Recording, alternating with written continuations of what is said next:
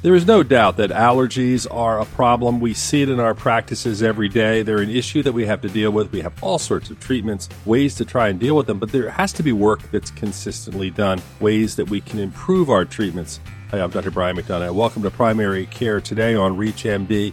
Today we have a very special program. We're going to be talking about immune cells and how they may be the key to better allergy and infection therapies. And we have a special guest with us. It's Avery August, professor of microbiology and immunology in Cornell's College of Veterinary Medicine and the senior author of a paper which really looked at this issue. It was a study with mice and humans. It was published in the journal Nature Communications and it talked about how a specific enzyme can play a crucial role in the development of cells during an immune response. So what I want to start start out, first of all, is welcome you to the program. Dr. August, thanks for taking the time to join us. Thanks, Brian. Thanks for having me on your program. Tell me a little bit about your interest in this research and also its tie in to allergies and dealing with allergies. So, we've been interested in trying to understand both the molecular and fundamental mechanisms of how allergies develop. We still don't really have a good understanding of that. And of course, once we understand that, then that would provide us with opportunities to be able to suggest or develop therapies that could alleviate those allergies. So when you say we don't understand, what would you say? I mean, your research obviously looking at, but right now, what is our level of understanding about why these things occur, why we have these reactions?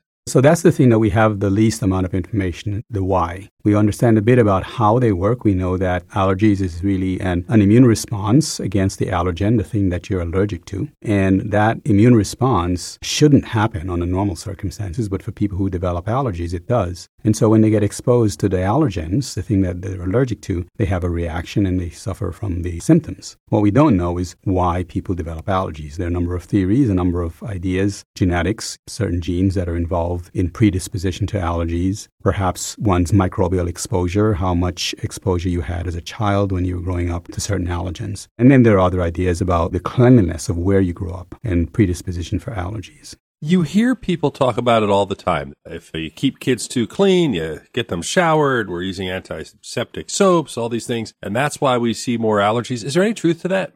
There are certainly a number of studies, and studies continue to come out, that actually have supported that idea. These are studies who look at kids who grew up on farms or kids who grew up in areas where they're more likely to be exposed to pets or other animals. And those kids generally are less likely to develop allergies compared to kids who maybe grew up in a cleaner environment. This is actually called sort of the hygiene hypothesis, which is that if you are too clean during early life when your immune system is developing, then later on in life, it doesn't quite understand when to respond and when not to respond. And so that can then predispose to developing allergies. Is it a theory that's taken seriously? Is it a theory that just it's popular because it just seems kind of interesting? What's your view on that? It's definitely a serious theory to the point where workers are now trying to understand what exactly is in the exposure, what sort of microorganisms are in the exposure of kids who grew up in farms and are less likely to develop allergies, so that therapies could be developed along those lines. So there are particular bacteria or fungi that are normal, harmless bacterial fungi, but being exposed to those particular types of microbes change and allow our immune systems to develop in such a way that you're less likely to get allergies later on. One more general question before we focus a little bit more into your work, Dr. August, and that would be the idea of peanut allergies and why we see nut allergies as more common, or at least it seems more common in the past. What about theories related to that?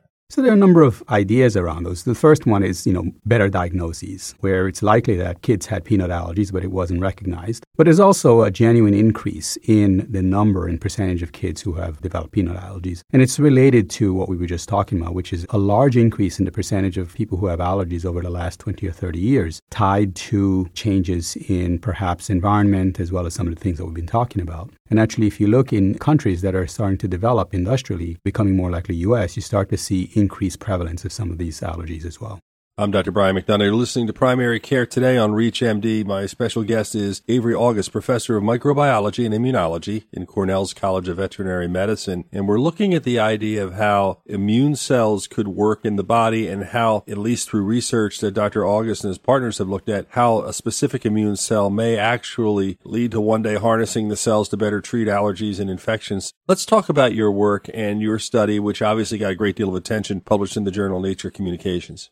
Sure. So what we were doing is we were trying to understand, given our interest in how allergies develop, what are the cells within the immune system that control that process? And so one of the cells that we started working on was a cell called a type 1 regulatory cell. It's a cell that normally exists in the body, and its role, its function, is really to suppress the immune system. That would seem counterintuitive, but if you think about it, when you have an immune response, your immune system is turned on, and you need to then turn it off. And these cells are some of the cells that turn it off. And so, understanding how these cells actually work would allow us to be able to manipulate them. So, if we want to turn off the immune response, such as allergic conditions, then it would allow us to be able to do that. So you start with that theory. Where did you take it and how did you proceed with the research to find what you found? So we looked at those cells, and what we did is we started to study an enzyme. This enzyme is called ITK. And this enzyme is really important for turning on the function of these cells. So it turns out that these cells have to be what's called activated, have to be turned on. And when they're turned on, then they can carry out their function, which is to suppress the immune system. And so what we had discovered and we reported in that paper in Nature Communications is that this enzyme is really important for allowing these cells to be able to develop. So if these cells aren't able to develop, then one can get inflammatory conditions. Or if you have too many of these cells, then you can suppress the immune system. So understanding and identifying this critical role for this enzyme in the development of these cells provides us with an interesting opportunity to say, well, what would happen if we can manipulate that enzyme so that we can then control the function of these cells? So that's the first part of the study. And the second part of the study is we then described in more molecular and mechanistic detail how this process actually works. And it turns out that this enzyme that we discovered plays a role in these cells, is able to turn on a relay system. So you can think about the way this works as someone running a relay race where the first person passes the baton to the second person and that person passes the baton to the third person. So it carries out this pathway, eventually allowing these cells to develop and turn on the right processes so that the cells can develop and function. You make it sound so simple, and yet I'm sure it's so much more complicated what you're trying to do. When you do the testing and you're testing animals and people, what are the ways you do this?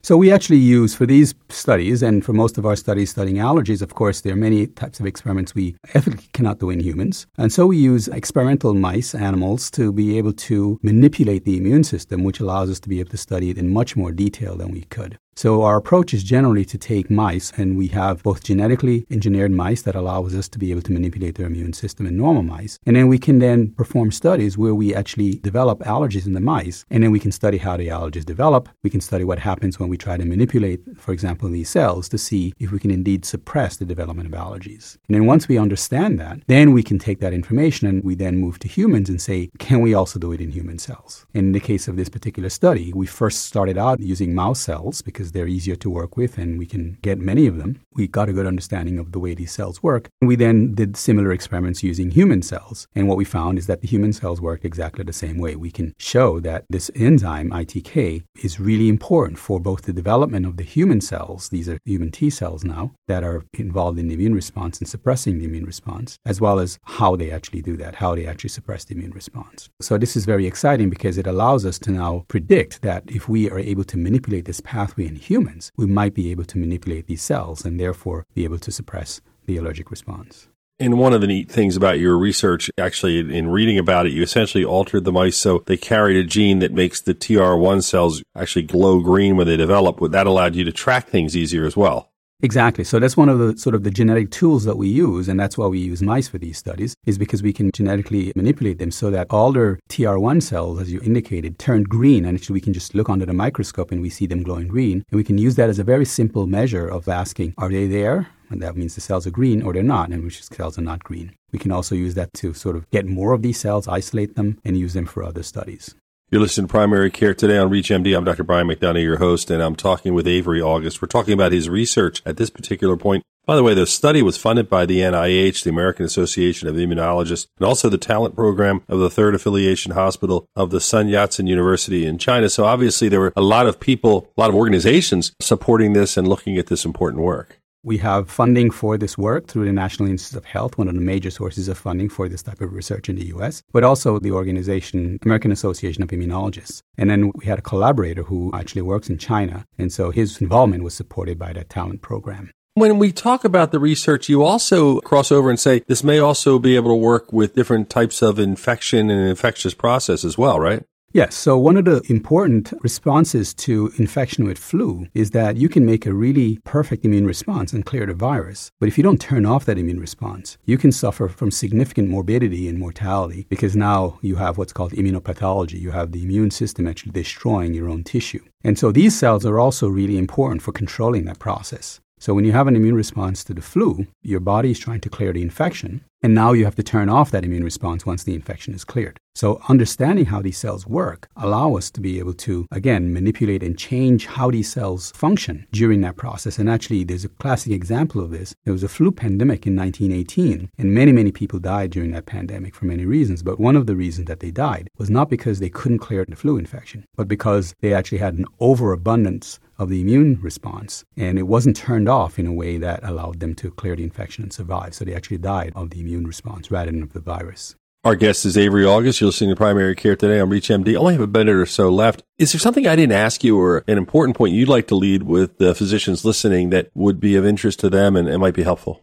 So, one of the interesting things about our work is that there are these subcutaneous immunotherapy approaches for allergies that actually are quite successful in alleviating allergies in many people. And so it turns out that these same cell types that we've been studying and trying to understand how they function, it seems that as if these are the cell types that are involved in whether that particular therapy works. And so this idea of exposing to low amounts of allergen over time to desensitize the individual to that allergen, what we may actually be doing when we do those particular therapies is to turn on these cells so that they can then turn around and suppress the immune response to the allergen.